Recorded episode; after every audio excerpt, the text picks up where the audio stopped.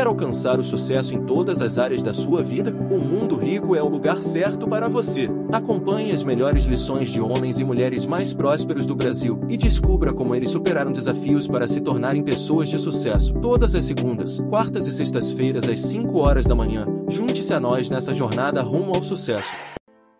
É um erro as pessoas acharem que trabalha para alguém, trabalha para você. Eu fiz isso por experiência própria, cresci do tamanho que eu quis, isso permitiu que eu fosse pronto a abrir o meu negócio. É. Deu super certo, até eu me envaidecer. A empresa já estava muito bem, grande, faturando milhões, e eu resolvi que eu podia fazer alguma coisa diferente. Nesta hora, eu fiz uma parceria, minha mulher falou assim, mas você vai mexer com concessionária? É, mas é o mesmo negócio. Não tem certeza? Você vai fazer parceria com estrangeiro, você tem afinidade, eles nem nem fala direito a sua língua. Não, imagina, sei o que eu estou fazendo e trabalhando, e trabalhando. E me meti a fazer uma coisa diferente. Gente, melhor aquilo que você faz. Para de querer abraçar o mundo e ser mais ou menos naquilo que você faz. Eu quebrei para ficar torto, porque eu errei na estratégia. Não foi culpa de ninguém, foi vaidade minha, arrogância minha, prepotência minha, inconsequência minha. Por que que eu consegui sair do fundo do poço e começar de novo e continuar tendo a maior empresa de reciclagem automotiva da América Latina? Ela segurou a onda, lá quebrou, eu abri concordada, fiquei devendo dezesseis milhões de dólares. Cara, eu fiz, mas eu reconheço que quem cavou o poço fui eu. Esse é o grande passo. As pessoas se recusam a assumir a responsabilidade da merda que fez. Eu assumo. Rápido. Não é porque eu sou melhor, ou eu sou sensível, eu sou humilde, não. Gente, é questão de inteligência. Quanto mais rápido você assumir a responsabilidade, menor fica o problema, porque ele passa a ser seu. Se você cavou o poço e o poço é seu, você tem a planta, você é o engenheiro do, do, do buraco que você fez. Volta, porque você tem a planta, você sabe que foi você que cavou. Então, graças a isso, a empresa voltou, continua, mesmo com todos esses tropeços que eu passei, ela continua sendo a maior empresa de reciclagem automotiva da América Latina. Toda vez que preciso, eu volto lá e resgato a minha essência, a minha origem. O, o, o da latinha. Eu fiz muita coisa nesse período, mas como eu reciclava a latinha, mas como é que é reciclar latinha, trabalhar e comer no lixão e hoje ter uma empresa de reciclagem desse tamanho? Eu costumo dizer o seguinte, mudou só o tamanho da lata. Eu sou o mesmo cara e quando eu volto para minha essência, para minha origem, eu me sinto forte. Tipo assim, gente, faça com simplicidade, copia, faça o óbvio, faça com carinho, faça pro time. Cara, a empresa é minha paixão. Nós temos uma coisa que chama carinho com disciplina, carinho de mãe e disciplina militar. Nós não damos bônus, nós damos bom dia. Que legal. Quem ganha bônus é o cara. Ninguém na minha empresa ganha salário mínimo. Não é eu que pago bem, é ele que ganha bem. Porque é ele que ganha, não sou ele eu. Ele que faz, né? É ele que faz. Eu acredito na força da mulher. Todos os comandos são femininos, inclusive o meu comando. Porque eu sou o presidente da empresa e eu mando em tudo e minha mulher manda em mim. Eu nunca tive uma oportunidade, eu sempre gerei as oportunidades. E aí eu fazia com tanto amor, com tanta paixão na multinacional que eu estava, que meus patrões, o meu gerente, o meu chefe ficava olhando e eles começaram a não querer ficar sem mim. Eu trabalhava para mim, eu produzia tanto que eles começaram a me dar mais trabalho e eu comecei a fazer falta, caso eu não fosse. E eu comecei a trabalhar de segunda a domingo, porque eles não conseguiam mais ficar sem. Então, para ter certeza que eu não ia embora, eles deixaram eu ganhar. E aí eu comecei a melhorar de vida lá. Uhum. Então, essa é a atitude. Eu, eu criei as oportunidades. E eu entrei numa empresa na época, eu, não, eu tinha mal leitura, eu mal sabia ler e escrever, porque eu tinha treze anos de idade, eu não tinha escolaridade nenhuma. E lá eu, eu estudei, lá eu me formei, lá eu me preparei. Eu fui trabalhar com judeus. Falam muito do judeu, que é só dinheiro, que é só o quê? Não. Judeu é unido, um protege o outro, eles são unidos, são organizados, são próximos, são família. E eu ficava reparando e copiando. Em vez de eu ficar com o pé atrás, eu copiava. Em vez de eu achar que eles eram racistas, preconceituosos, eu nunca liguei para isso. E eu consegui ter o privilégio de ser educado profissionalmente por esses caras. E são meus professores e meus mentores até hoje. Que lindo. Então, boas pessoas, valoriza, fortalece outras pessoas em volta, contagia as pessoas em volta. De vez em quando você precisa ir pro espelho e perguntar quem é de quem. Então, Nossa. Não é o patrimônio, não é aquilo que você conquistou, é quem você é. Você olha o seu patrimônio, aquilo que você construiu, aquilo que você formou, e depois você olha para você. Faz uma medição mental para você ter segurança, ter certeza que aquilo que você construiu não ficou maior que você. Você tá aqui num lugar sensacional, um, acho que um dos melhores lugares para morar, no meu ponto de vista. vista do planeta, você tá aqui, mas o cuidado que precisa ter, cara, se amanhã depois eu tiver aqui para um apartamento de dois dormitórios na cidade, isso vai me deixar para baixo? Vai me deixar triste? Deprimido? Peraí, meu valor tava lá?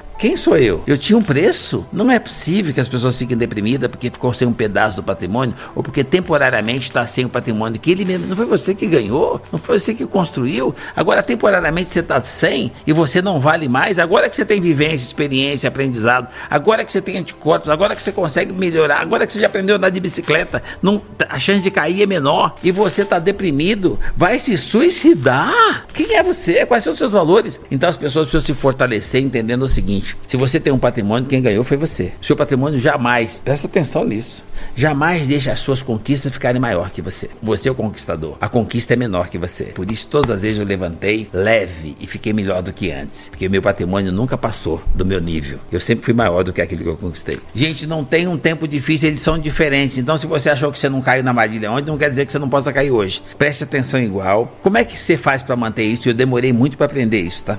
Para eu me livrar da minha arrogância, da minha prepotência, da minha vaidade, que era o maior veneno, demorou. Todas as vezes que eu subi, eu desci por conta da vaidade, da arrogância e da prepotência. Eu, mas eu não fali nem fracassei, eu só fiquei sem dinheiro. Gente, eu comecei a quebrar cedo. Mas eu aprendi a repetir o erro, a vaidade. Eu ganhava e queria comprar isso, comprar aquilo, fazer isso, fazer aquilo. Então, quando eu quebrei, eu não ouvia a mulher. Eu achava que eu já sabia. Essa arrogância, essa prepotência, essa coisa do se achar, essa falta de humildade, fez com que prevalecesse a minha vaidade. Eu dei um tiro nos dois pés de uma vez. Eu fiquei meio manco-manco, andava saltando. Olha, não importa o que você fez até hoje, copia. Olha os bons exemplos. Vê onde é que você tem a sensibilidade de perceber que se deu certo pro outro, copia, traz pra sua realidade e melhora. Mas se não deu certo pro outro, não importa a empresa, o modelo, o tamanho do negócio, se é uma startup que explodiu, não importa. Se, se cresceu rápido, o risco é maior ainda. Você precisa ouvir a sensibilidade feminina, você precisa cuidar o tempo todo da sua arrogância, da sua prepotência, porque a A vaidade vem e você não consegue nem perceber a falta da humildade. A falta da humildade é que começa a cavar o poço. Então, por experiência própria, humildade, gratidão, essas coisas sem ser, humanização, ser um ser humano simples, a simplicidade, isso fortalece qualquer patrimônio. Mas o patrimônio que eu tô falando não é o tamanho da sua empresa não, né? É o seu tamanho. Você é o maior patrimônio que você tem. E a, a gratidão e a, a humildade livra você da vaidade, da arrogância e fortalece o patrimônio maior e mais valioso que tem, que é você. Às vezes o cara fala pra você, é, você é um idiota, você é um... Então, ouça, humildade. A hora que você ouve, você fala, pô, você acha que eu tô sendo idiota mesmo? Cara, até os inimigos você precisa ouvir. Nem Verdade. Que seja pra produzir anticorpos. Então,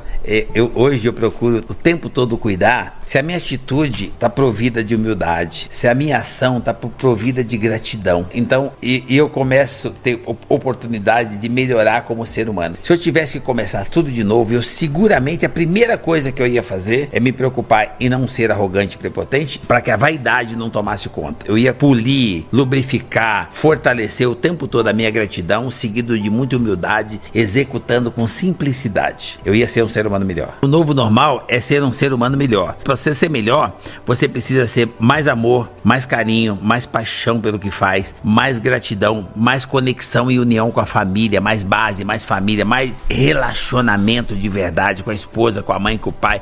Porque não importa, cara. A primeira mentoria começa dentro de casa. Você nasceu lá. Como é que você acha que você chegou até aqui? Como é que você acha que você conseguiu sobreviver na... quando você nasceu? Tinha o pai e tinha a mãe lá. Não importa o que aconteceu depois. Volta lá na essência. Se não é ele, você não existia e você não dá valor pra isso. Você acha que você não precisa ouvir mais, que você já sabe. Mentoria, do meu ponto de vista, uma boa mentoria pra a pessoa absorver, precisa ouvir. Mas se você não estiver ouvindo nem a mãe, que é a pessoa que mais ama você na vida, por que, que você ouviria o pai? Por que, que você ouviria a mim? É muito importante você primeiro ouvir as pessoas que te amam. Ninguém ama você mais do que a sua mãe. Então, quando você tiver com as baterias descarregadas, faça um...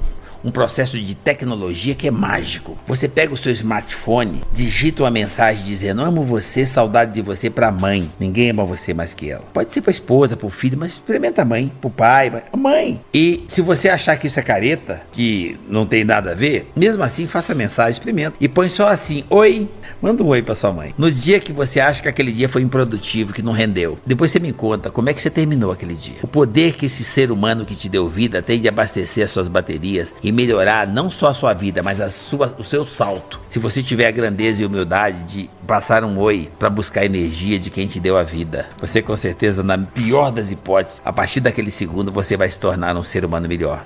Que delícia. Mas a, o principal, que é essa energia divina que nós recebemos de manhã, esse é imutável, insubstituível, que é o privilégio de mais um dia. É isso que nos dá vida. Se você levantar de manhã nesse país, você dá de cara com essa energia, porque nós estamos num lugar, num continente, aliás, nosso país, no meu ponto de vista, é um continente, que tem o melhor clima do planeta. Então você levantar de manhã, se você não tiver a grandeza de olhar pra dentro, agradecer que você tá com vida vinte e dois, olhar pra esse sol lindo, lembrar que você tem um diamante que você acabou de ganhar, você tem vinte e quatro horas pra lapidar. Se isso não for suficiente pra te motivar, acho que você precisa apanhar, pendurar você e dar uma surra pra você aprender a ordem dos valores. Quais são os seus valores? Quem é você? Quanto tempo acha que você vai ficar aqui? Então, cara, pra onde é que você quer ir? Então, cara, agradece, você ganhou o dia, tudo que nós precisamos é isso, o privilégio da luz de mais um dia. Aí você olha em volta, você tem Deus do lado, que é a pessoa que dormiu com você, você tem família, cara, se você tiver que ir pra algum lugar, depois você tem pra onde voltar, é privilégio demais.